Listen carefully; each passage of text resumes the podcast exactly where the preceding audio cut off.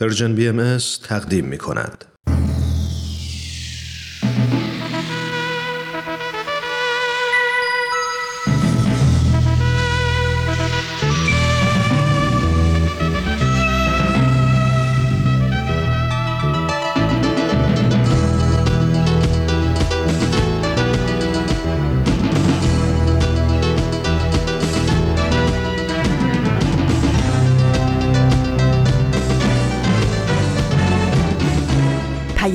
دوست.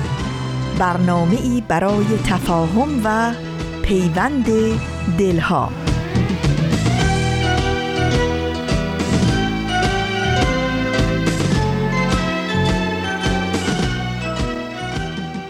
یا تا یکدیگر را نیازاریم که دوران عمر بس کوتاه است و فرجام زندگی ناپیدا.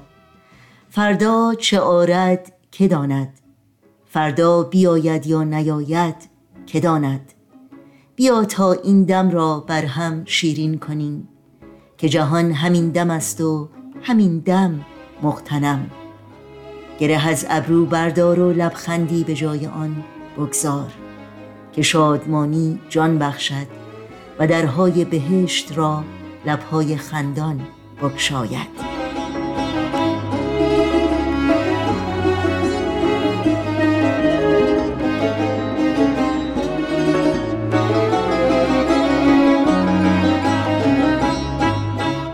درود به شما شنوندگان عزیز رادیو پیام دوست. امیدواریم در هر کرانه و کناره این گیتی پهناور که با برنامه های امروز رادیو پیام دوست همراه هستید سلامت و شاد و خورم باشید و روز خوب و پر امیدی رو سپری کنید.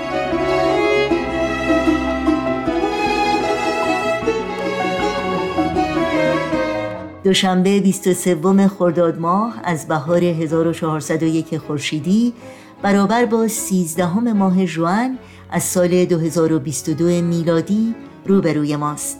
سرآغاز پیام دوست امروز پند متین و دلنشینی بود از دکتر جلیل محمودی و برنامه های این پیام دوست هم شامل این روزها شاخه زیتون و اکسیر معرفت که امیدواریم از شنیدن اونها لذت ببرید. و اگر هم نظر، پیشنهاد، پرسش و انتقادی در مورد برنامه ها دارید حتما با ما در تماس باشید و اونها رو مطرح کنید. آدرس ایمیل ما هست info at persianbms.org شماره تلفن ما 001 703 671 828 828 و شماره ما در واتساپ هست 001 240 560 24 14 همچنین برنامه های رادیو پیام دوست رو در شبکه های اجتماعی می‌تونید زیر اسم Persian BMS دنبال بکنید و در صفحه تارنمای ما persianbahaimedia.org اطلاعات کامل برنامه ها و اطلاعات راه های تماس با ما رو جستجو کنید. و برای دریافت خبرنامه سرویس رسانه فارسی بهایی به صفحه نخست همین وبسایت مراجعه کنید و در قسمت ثبت نام در خبرنامه ایمیل آدرس خودتون رو وارد بکنید تا اول هر ماه در جریان برنامه ها و فعالیت های این رسانه قرار بگیرید.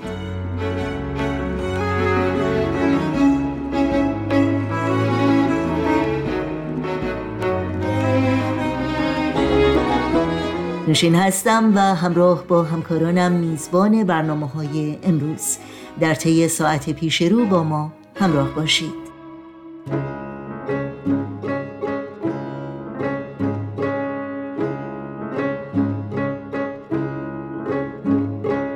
و ما اخیرا در سایت سرویس خبری جامعه جهانی باهایی news.persian خط تیره گزارش جالب و تعمل برانگیزی منتشر شده که می‌تونه برای همه کسانی که دغدغه ایجاد تغییر و تحول سازنده رو در جوامع شهر، محله و همسایگی خودشون رو دارند آموزنده و الهام بخش باشه. گزارشی که در حقیقت مصاحبه است با خانم نیلاکشی راجخوا از دفتر روابط عمومی بهایان کشور هند در دهلی نو تحت عنوان خانواده بستری برای تغییر. در این گزارش آمده عدالت ایجاب می کند که زنان از حقوقی برابر با مردان برخوردار باشند. با این حال دستیابی به برابری واقعی دشوار است. و مستلزم رفع موانعی است که مانع مشارکت زنان در جایگاهی برابر با مردان در همه زمینه های مجهودات انسانی می شود و اینکه یکی از حوزه های اقدام که همه مردم می توانند در آن اصل جهان شمول برابری زنان و مردان را به کار گیرند خانواده است. در این مصاحبه خانم نیلاکشی راجخوا با اشاره به بینشها و تجربیات به دست آمده در دفتر روابط عمومی بهایان هند در زمینه گفتمان برابری زنان و مردان می‌گوید تقویت حیات خانواده برای پیشرفت اجتماع ضروری است. تغییرات در خانواده و سایر عرصه های زندگی باید در این اعتقاد راسخ ریشه داشته باشد که برابری زنان و مردان تنها یک هدف نیست که باید به آن دست یافت بلکه حقیقتی در مورد طبیعت انسان است که باید به رسمیت شناخته و پذیرفته شود. متن کامل این مصاحبه جالب و تعمل برانگیز رو می‌تونید در گزارش سرویس خبری جامعه جهانی باهایی news.persian خط تیره مطالعه کنید.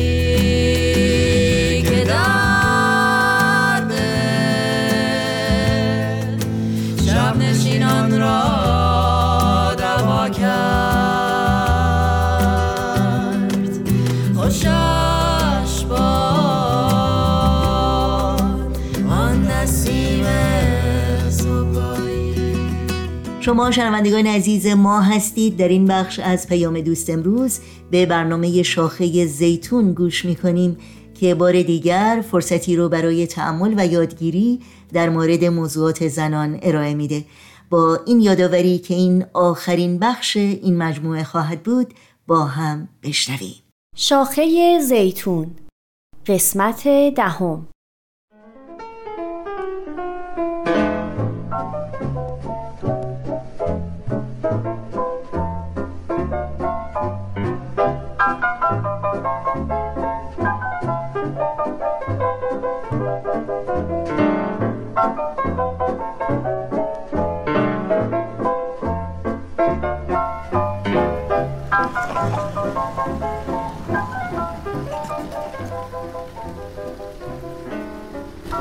خدا. عجب بارونی. چه هوایی شده امشب. چقدر خوب شد که گوش به حرف امید کردم و کاناپه رو این طرف گذاشتم و اگه نه الان خیس آب شده بود. امروز عصر مسافرام. امروز عصر مسافرام رفتن. پسرخاله امید با همسرش که شمال زندگی می‌کنن برای چند روز مهمونمون بودن بچه های خوب و مهربونی هستن. البته بعد از دامادی پسرخالش این دفعه اولی بود که با خانومش وقت میگذروندیم. ارتباطشون خیلی صمیمی و نزدیک به نظر می رسید. مدام قربون صدقه هم می رفتن و به هم چسبیده بودن. یه جورایی از دیدن ابراز عشق و علاقهشون لذت می بردم. خانومش راجع به هر چیزی نظر همسرش رو می‌خواست. رضایت توی چشمای پسرخاله موج می‌زد و با کمال میل به خانومش نظر می‌داد. هر دو خوشحال و راضی بودن. امید هم هر از چندی نگاه های معناداری به من می‌کرد و با اشاره چشم و ابرو به من نشونشون می‌داد. احساس می‌کردم با زبون بیزبونی داره میگه ببین چقدر برای مردش اهمیت قائله و چطور راجع به همه چی نظرشو می‌خواد؟ یه روز عصر با هم رفتیم بیرون که کمی توی شهر بگردونیمشون خب ببینم. عروس خانوم جای خاصی هست که بخوای ببینی؟ بازار، جاهای تاریخی، مجتمع های تفریحی همه قلمشو داریم ما هرچی سعید جون بگه منم موافقم. از روزی که اومده بودن هرچی ازش سوال کردیم همین جوابو داده. حتی وقت آماده شدن هم منتظر بود سعید لباساشو براش انتخاب کنه. بالاخره رفتیم یه کافه وسط شهر که یه نوشیدنی بخوریم.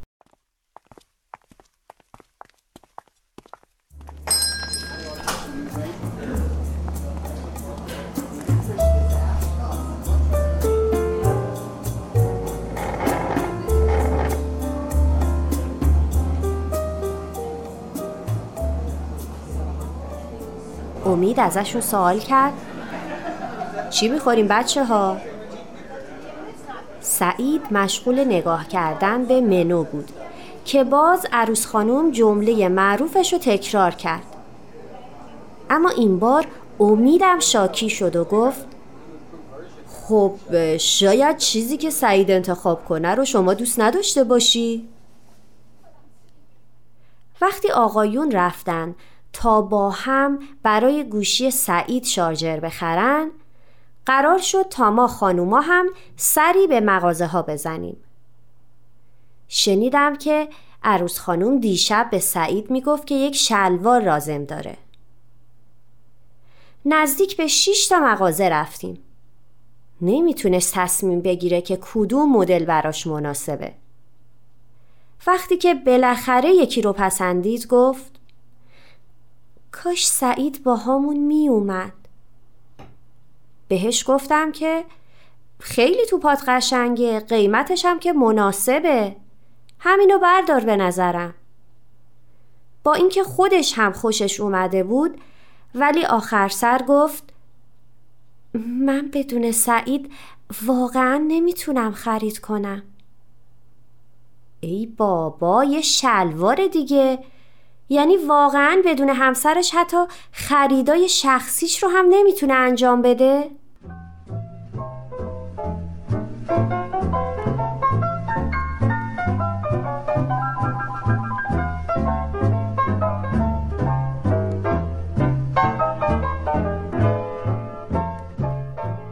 از اصری که رفتن دارم به اتفاقات این چند روز فکر می کنم. به مدل ارتباطی این زوج جوون و هزاران زوج دیگه که شاید روابط شبیه به این رو برای زندگیشون انتخاب کردن. در حالی که دنیا داره روی قوانین حقوق برابر زنان در محیطهای کار چگونگی اجرای قوانین فراجنسیتی و حمایت از استقلال زنان کار می‌کنه ما هنوز درگیر وابستگی خودخواسته خانوم ها به آقایون هستیم. این مدل ارتباطی سبک غالب در روابط بین زن و مرد در کشور ماست که در درجه اول مقصرش خود زنها و در جایگاه بعدی مردها هستند که به دلیل حس خوشایندی که از این کنترل همیشگی دارند این مدل ارتباطی رو تایید و پشتیبانی می‌کنن. نمی‌دونم چه چیزی باعث میشه که یک زن این وابستگی خودخواسته رو بر خودش تحمیل کنه تا جایی که حتی برای انتخاب ها و مسائل شخصی و جزئیش هم خودش رو مستقل و واجد شرایط ندونه. شاید ترس از پیامدهای انتخابشه. شایدم استرابی که در نتیجه انتخابش ممکنه بهش وارد بشه رو دوست نداره و حوصله قضاوت شدن رو نداره و کم کم با این سبک خودش نظراتش و هویتش رو هم از دست میده. البته نقش جامعه و الگوهای تربیتی غلطی که والدین در پرورش دخترای به اصطلاح سازگار و خوب و اهل زندگی پیش می‌گیرند در این مورد بی تأثیر نیست.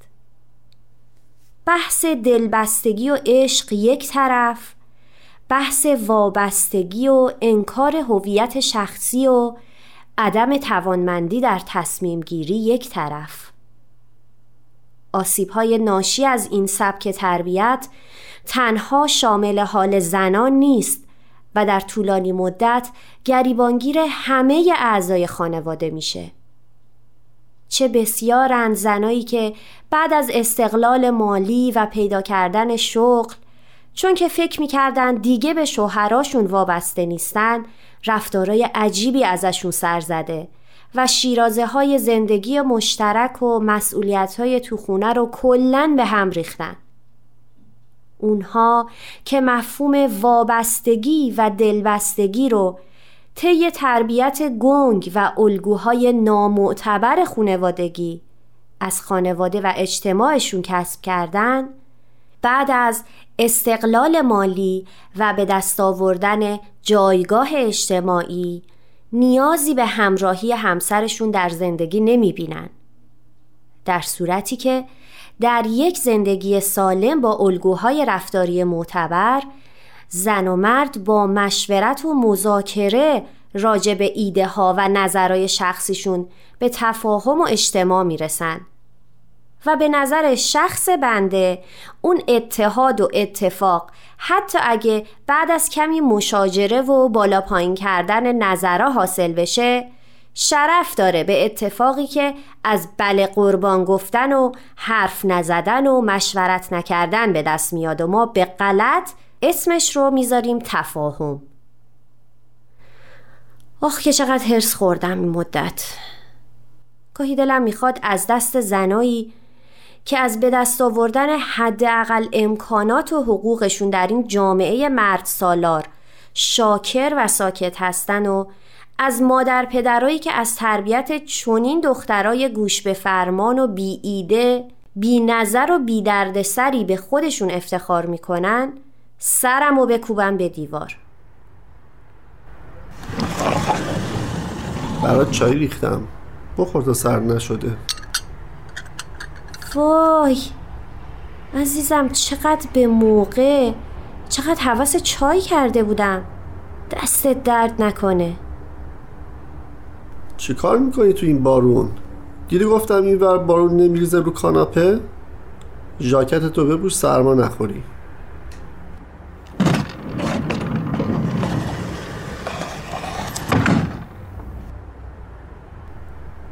باید با تازه عروس بیشتر آشنا بشم و راجع به این چیزا کمی با هم گپ بزنیم.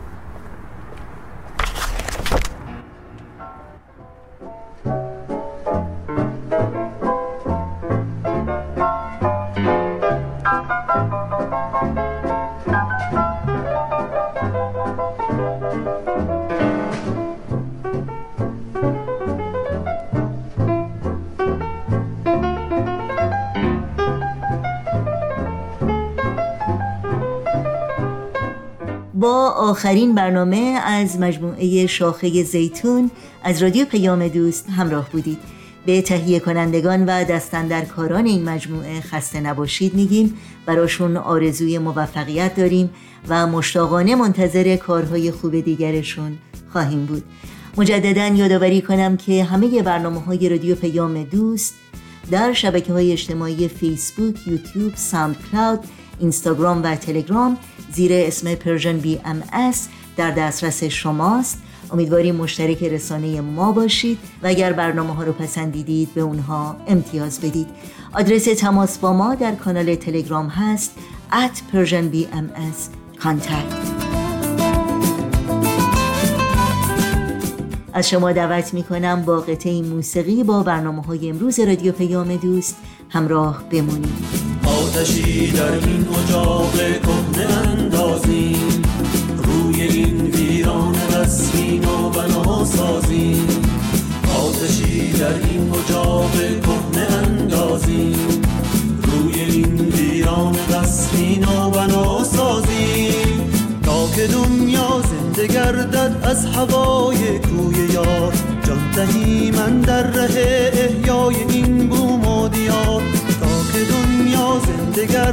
از هوای کوی یار. جان دهی من در ره احیای این بوم و دیار. این زمین احیا شود سر به سر زیبا شود. غبطه دنیا شود با سرود عشق. این زمین احیا شود سر به سر زیبا شود. غبطه دنیا شود با سرود عشق.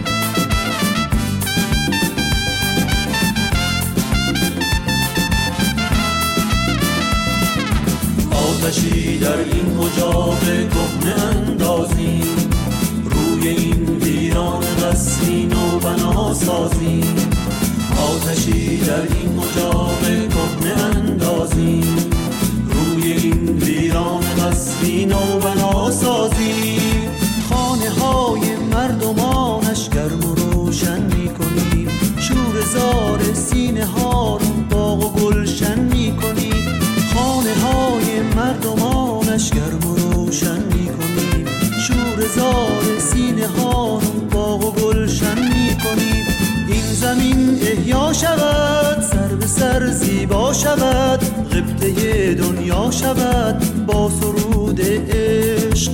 این زمین احیا شود سر به سر زیبا شود غبطه دنیا شود با سرود عشق.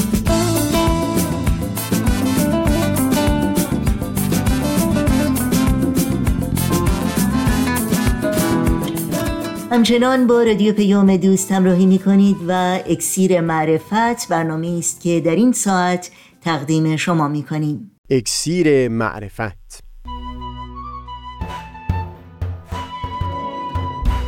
مروری بر مزامین کتاب ایقان این گفتار تار و پود زندگی فراتر از زرد و سرخ. از تا همامه ازلی در شور و تغنیست گوش قلب را از سروش او بی بهره مکن. از تا همامه ازلی در شور و تغنیست گوش قلب را از سروش او بی بهره مکن. قلب از سروش او بی مکن.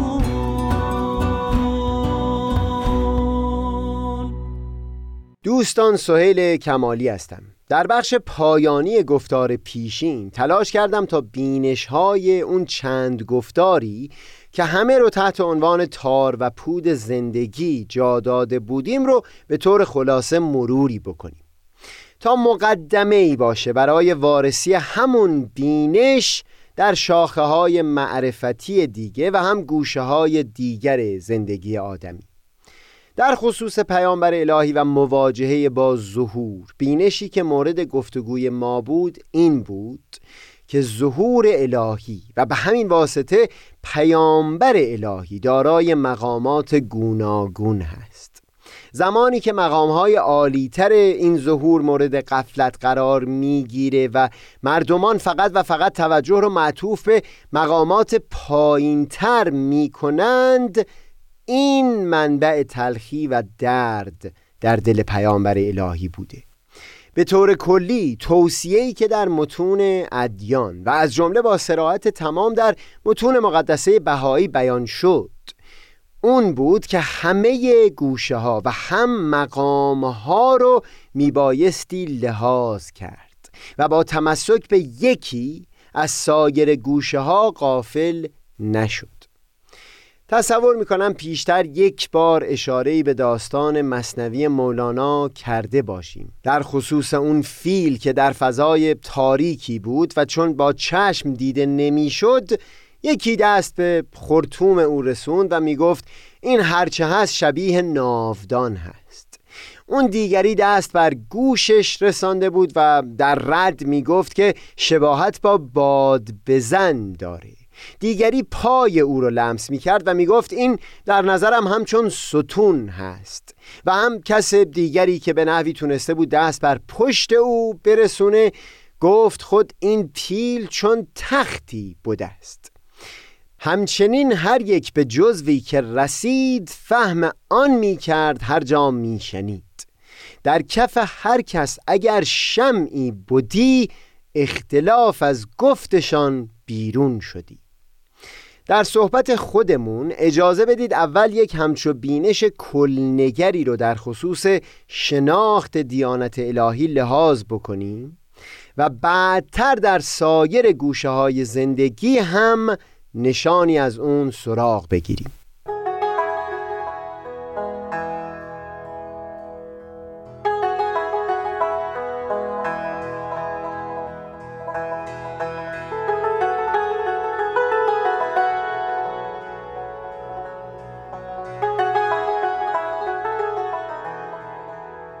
حضرت بهاءالله در بیانی ظهور الهی در این عالم رو به آفتابی تشبیه می کنند که پرتوی او در آینه قلوب گروهی از پیروان بدایع حکمت و اندیشه رو جلوگر ساخت.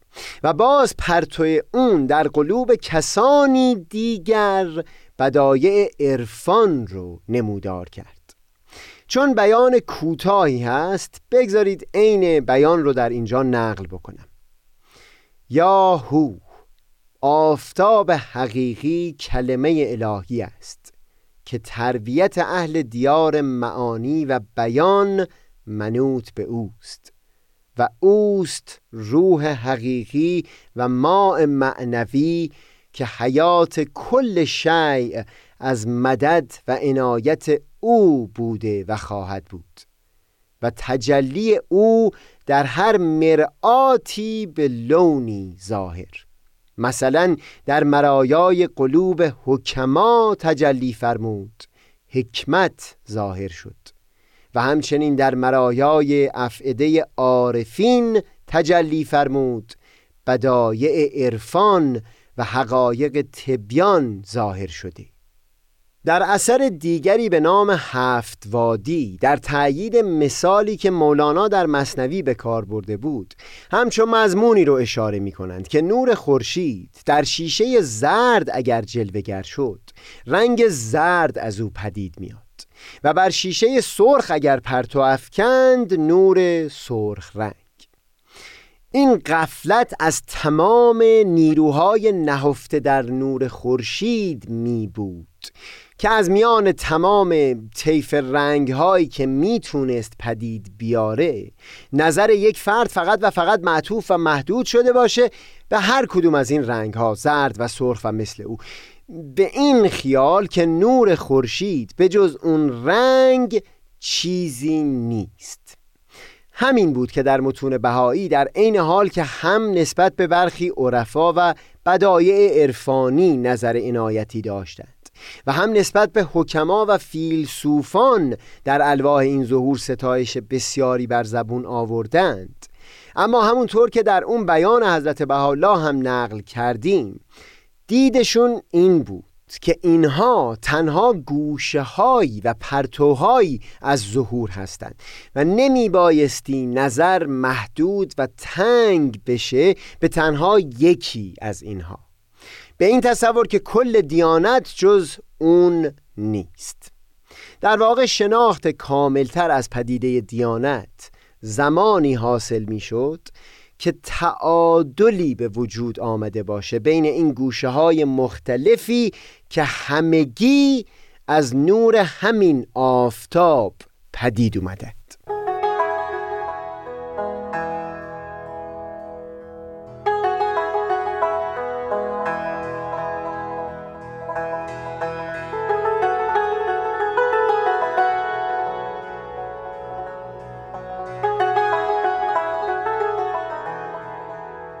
برای اینکه مطلب رو شفافتر فهم بکنیم بگذارید از درس گفتارهای پروفسور تایلر رابرتس ذیل عنوان شکاکان و باورمندان Skeptics and Believers. استفاده ای ببرم اونجایی که اندیشه ها و آراء شلایرماخر فیلسوف آلمانی قرن 18 و 19 رو بحث می‌کنه. یک جا در اون سلسله دروس تاکید می‌کنه که در نظر شلایرماخر سه زمینه در حیات بشری حائز نهایت اهمیت بود. یکی عرصه اندیشه و استدلال عقلی که فلسفه از او پدید آمده یکی عرصه کنش و عمل که مربوط به حوزه اخلاق میشه و سوم هیته تجربه و دریافت درونی هست که در نظر شلایر ماخر دین عبارت از همین سومی بود. دین در نظر شلایر ماخر پدیده ای بود که سبب می‌شد فرد بتونه اونچنان با امر قدسی یا بینهایت پیوند پیدا بکنه که از اثر اون تجربه خودش رو یک بخشی و جزو متصلی به کل هستی لمس بکنه.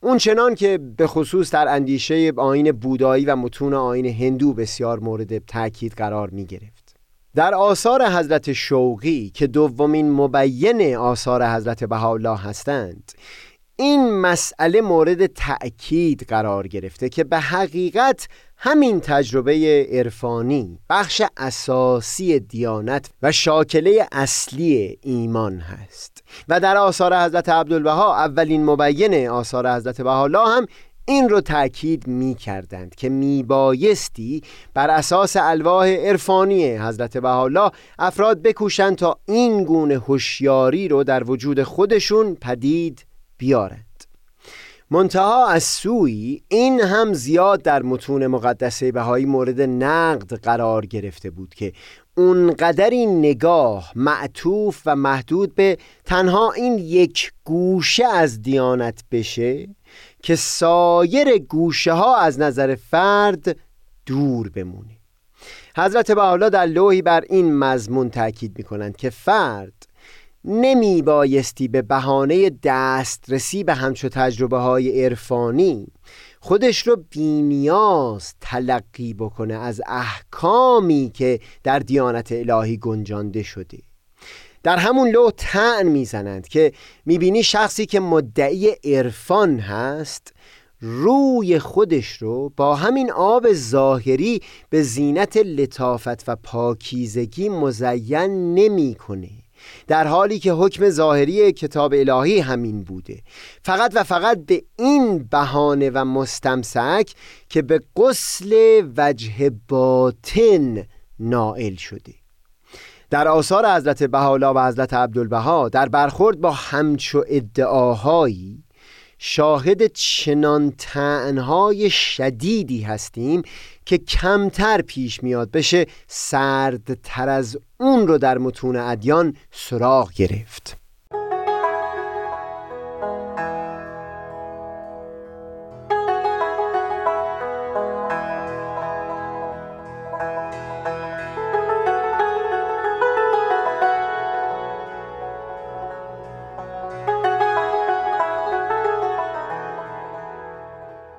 برخی گوشه های عرفان و هم برخی عرفا مورد ستایش قرار گرفتن در متون مقدسه بهایی. منتها اینکه تمام ظهور الهی خلاصه شده باشه فقط و فقط در این یک گوشه این مورد نهایت درجه نکوهش بوده. اینکه افرادی ادعا بکنند که به باطن دیانت دست پیدا کردند و زواهر رو برای عموم افرادی گذاشتند که از همچو تجربه های محروم هستند. در یک لو حضرت عبدالبها همچو ادعاهایی رو به سراحت از بیمزگی های متصوفه به حساب میارند و حضرت بحالا در کتاب اقدس به خاطر این لحن غرور و فخر فروشی که در اون به مشام می‌رسه حتی شدیدتر از این تن رو بیان می‌کند. این در عین حالی هست که پیشتر بیان کردیم تجربه های عرفانی و اون ارتباط عمیق درونی با امر قدسی. اون حس پیوند با امر متعالی غیبی با وجود بینهایتی که به صرف همین بینهایت بودنش نمی‌تونه درست در اندیشه ما بگنجه. لذا غیب و ادراک ناشدنی هست. اما به نحوی یک اتصال و ارتباط درونی رو با این امر بینهایت میشه تجربه کرد. یک همچو تجربه رو فرمودند که شاکله اصلی ایمان و در بن دیانت هست. ولی نه اینکه ما کل دیانت رو فقط محدود به این بدونیم. از گوشه احکام نمی‌شد صرف نظر کرد. و همچنین باز از گوشه تعقل و اندیشیدن و استدلال و به دست آوردن شناخت منطقی از پدیده دیانت هم باز نمی بایست قفلت کرد. در همین کتاب ایگان بیانی هست که به نظر من سهیل همون تجربه عمیق عرفانی رو تشبیه کردن به اون شعله چراغ که در درون فانوس هست. منتها در همین بیان تأکید می کنند که شیشه که می‌تونه این شعله رو باقی و برقرار نگه بداره همانا زجاج عقل هست. پس ای برادر سراج روح را در مشکات قلب به دهن حکمت برافروز و به زجاج عقل حفظش نما. تا نفسهای انفس مشرکه آن را خاموش نکند و از نور باز ندارد.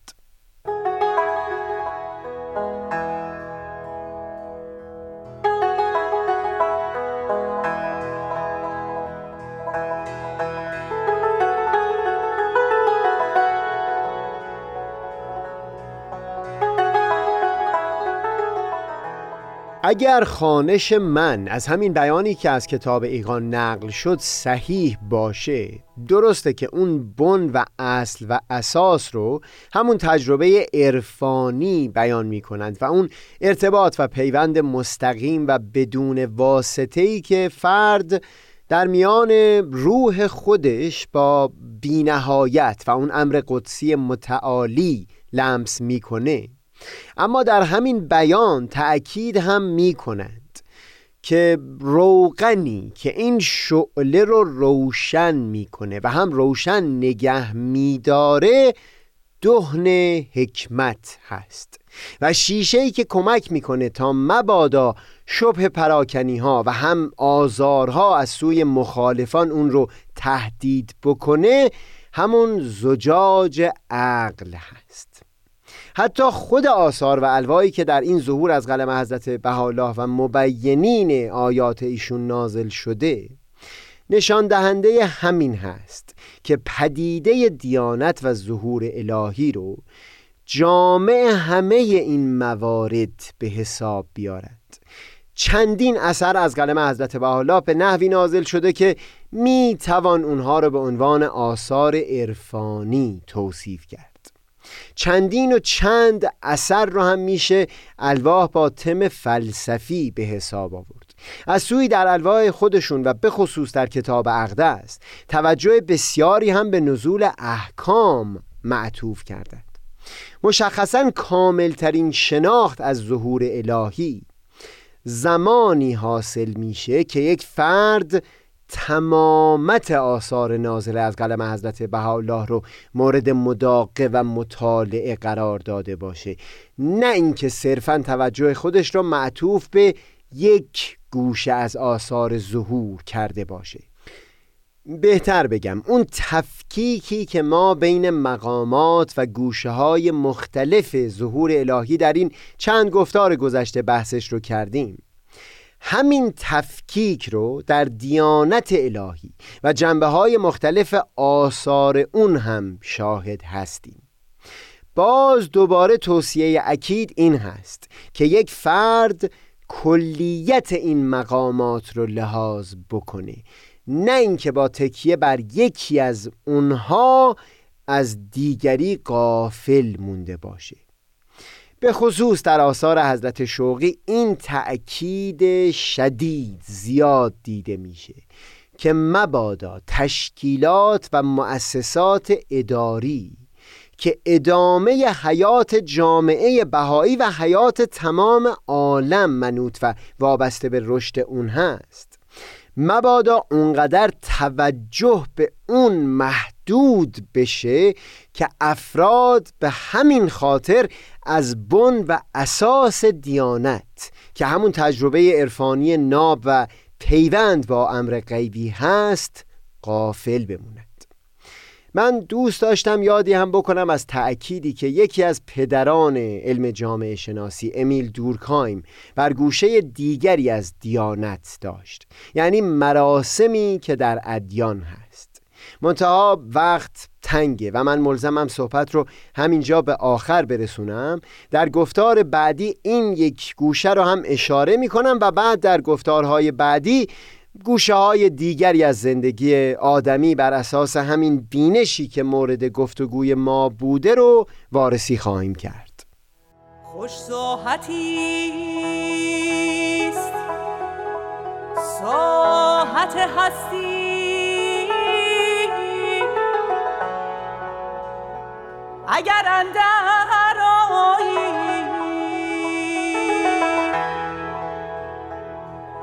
و نیکو بساتیست بسات باقی.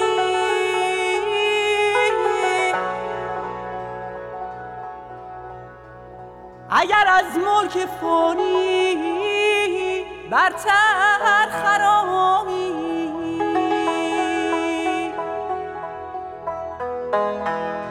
و ملی نشاط مستی. اگر سوغر معانی از ید غلام الهی بیا شامی اگر به این مراتب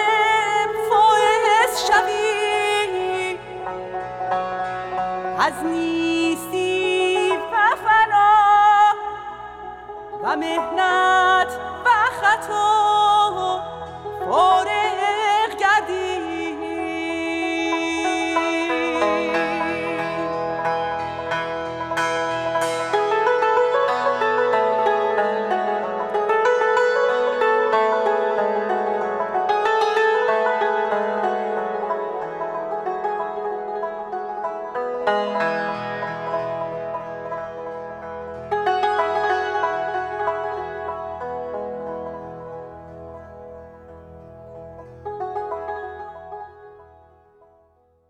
در اینجا به پایان برنامه های این دوشنبه رادیو پیام دوست می‌رسیم. همراه با تمامی همکارانم در بخش تولید برنامه های امروز از توجه شما سپاس گذاریم و به همگی شما خدا نگهدار میگیم. تا روزی دیگر و برنامه دیگر شاد و پاینده و پیروز باشید.